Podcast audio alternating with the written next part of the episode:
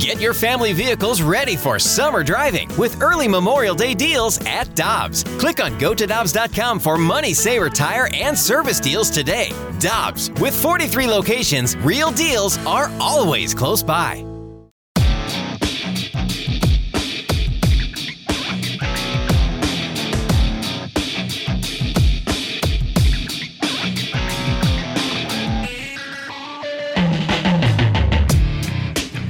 It's the Fast Lane on 101 ESPN with Jamie Rivers. and Anthony Stalter. Let's head to our celebrity line. We're joined by our guy, Kyle Hiebert, defender for St. Louis City SC. And what a night it was last night for the club as they clinched a, an MLS playoff berth with a nil-nil draw against LAFC. What's up, Kyle?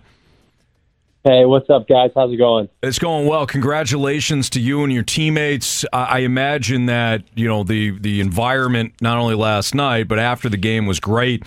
What what's it like for you guys in your first season to clinch a playoff spot and also have an opportunity still to to seek out home pitch advantage moving forward here? Yeah, I mean, I think it's something very unprecedented that uh, a lot of people on the outside do not see coming, and and to be honest, I don't know if you know even people on the inside saw that we would have this good of a start to the year. You know, we expected to be competitive, we expected to battle for a playoff spot, but I think we've uh, it's been fun, just exceeding expectations, proving doubters wrong, um, and doing that as a collective, as a unit. As a team, um, you know, you guys have had just a fantastic first season, but as a team, as you continue to proceed throughout the season here, are you guys now at the point where you're just expecting to win, expecting to compete in every game. And what I mean by that is just at the start of the season, being a new team, you want to compete, you believe in yourself, but you're just you're not quite sure. And then as the season's progressed, you guys have picked up momentum, and now you're at a spot where you're still in first place this deep into the season. Like the belief has to be pretty high in that clubhouse. Yeah, no, for sure. The the belief is there, the confidence is there. Um, especially especially home games at City Park where the crowd's behind us, we know it's going to be a tough, tough play uh, place to come for the opposition. And uh, I think that's that's finding you know fine tuning and finding that balance where we want to have that immense self belief, but we also don't want to get you know caught up in in too much of the noise and the hype because then you start to lose a little bit of what got you to that place in the first place. So I think we've been you know finding that balance throughout the year. Kyle Hiebert joining us right now on the Fast Lane on 101 ESPN. Kyle, what what was said before? You know, I'm like take us back to the first meeting with the coaching staff. They're they're outlining uh, what the goals were for the season, expectations for you guys. Was any of this on the radar from your coaching staff in terms of making the playoffs and and being in a spot where you got 50 points? Yeah, to, to be honest, I think that the thing that Bradley stressed from the beginning and, you know, from the top down was that they wanted us to be a collective and that they wanted us to be competitive. So, you know, go out there and we're going to be competing and make sure we're competing in every game. And then actually before, I think we've talked about this before, but it's it's fun to reminisce back on our first game of the year at Austin away. They chucked up for all of us to see all the analyst predictions and I think maybe one of the 14 analysts didn't have us dead last in the league. Um, and then all of their comments as well. How is this team going to score any goals? You know, it's a team of nobodies. It's a team of rejects. Um, and so that was kind of that, that. I think that was there was a lot of competition, a lot of talent, and then that was like the last little bit of fire that that started the blaze that got the season off on the right start. That's awesome. Yeah, it's fantastic. I love hearing that stuff. Um, also, I, I, love hearing just some of the individual successes too. Uh, reading up today that Roman Bürki, who I mean, he has been a rock star for you guys all season, but he was selected for the MLS team or all MLS team. Is, is that like first team All Star?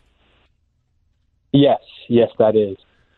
He's had a quite quite a year. I mean, uh, we I feel like we talk about him after every game, but for you guys in the locker room and just as part of the team, you know, how much confidence does it give you guys to have a guy like Roman Bürki back there in case things, you know, don't go according to plan? Yeah, I mean, he, he really does it all for us. You know, I, th- I find often we end up talking about, you know his quality with his distribution as a goalie. I think he almost maybe had an assist to to Nico, uh, you know, this last game, and then you know his ability as a shot stopper and goal. But then there's also the fact that we're a high pressing team, and so we're high up the pitch. And you see him in these balls in behind. I think at least once or twice in the game, he's coming 30, 40 yards out of his goal. He's he's sweeping up the mess behind us, um, and just giving you know giving us a lot of confidence. Because if you're going to press high up the pitch, you need 11 guys dialed in to being on the front foot, and that includes your goalie. And so I think, you know, just I was even uh, attuned to that last night. You know, Roman was just doing an excellent job there as well. Kyle, how much has your guys' approach changed throughout the course of the year? I know this was something that we had asked you at the first half of the, you know, the first half of the season, and say, "Hey, you guys play a certain way." Maybe it's not conducive to the St. Louis summer heat. How much really changed, or, or do, do you guys just kind of you, you know what your identity is. It's the same. It's the same as it has been, uh, and that's what you're going to roll with throughout the course of the year too. Yeah, I would say our our identity, our principles, they they did not change game to game.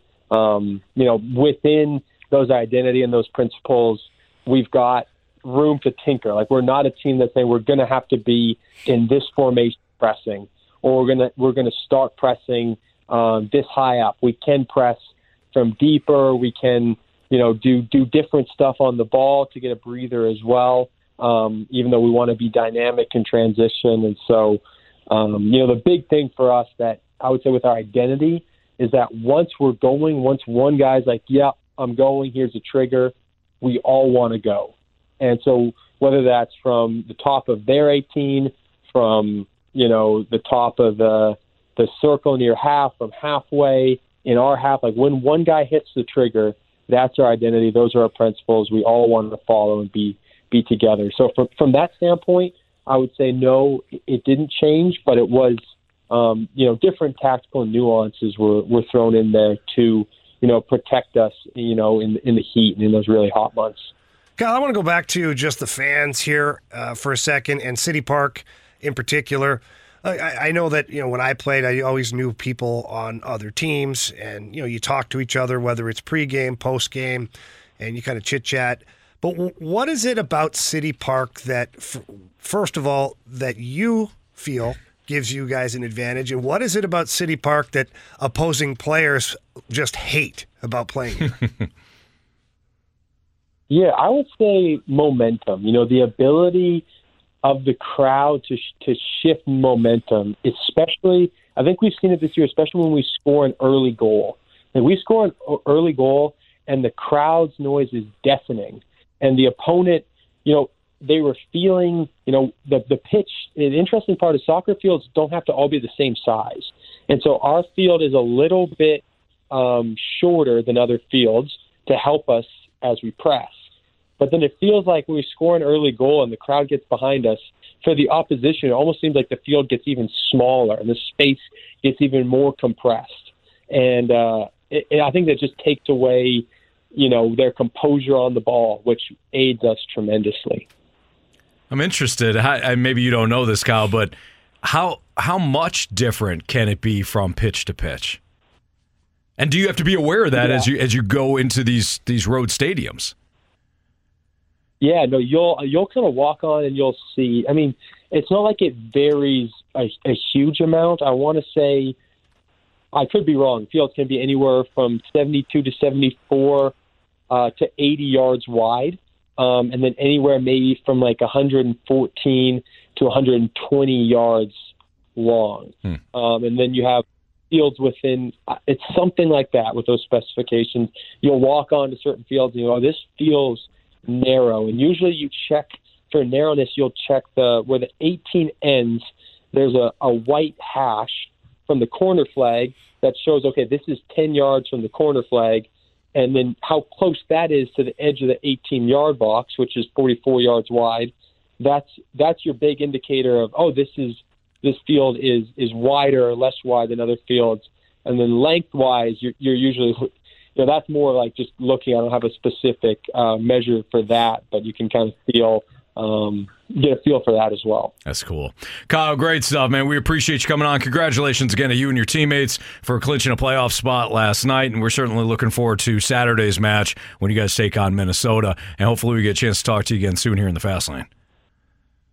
Awesome. Thanks, guys. I appreciate it. Yeah, thanks, Kyle. We appreciate you. Kyle Hiebert here in the Fast Lane on 101 ESPN.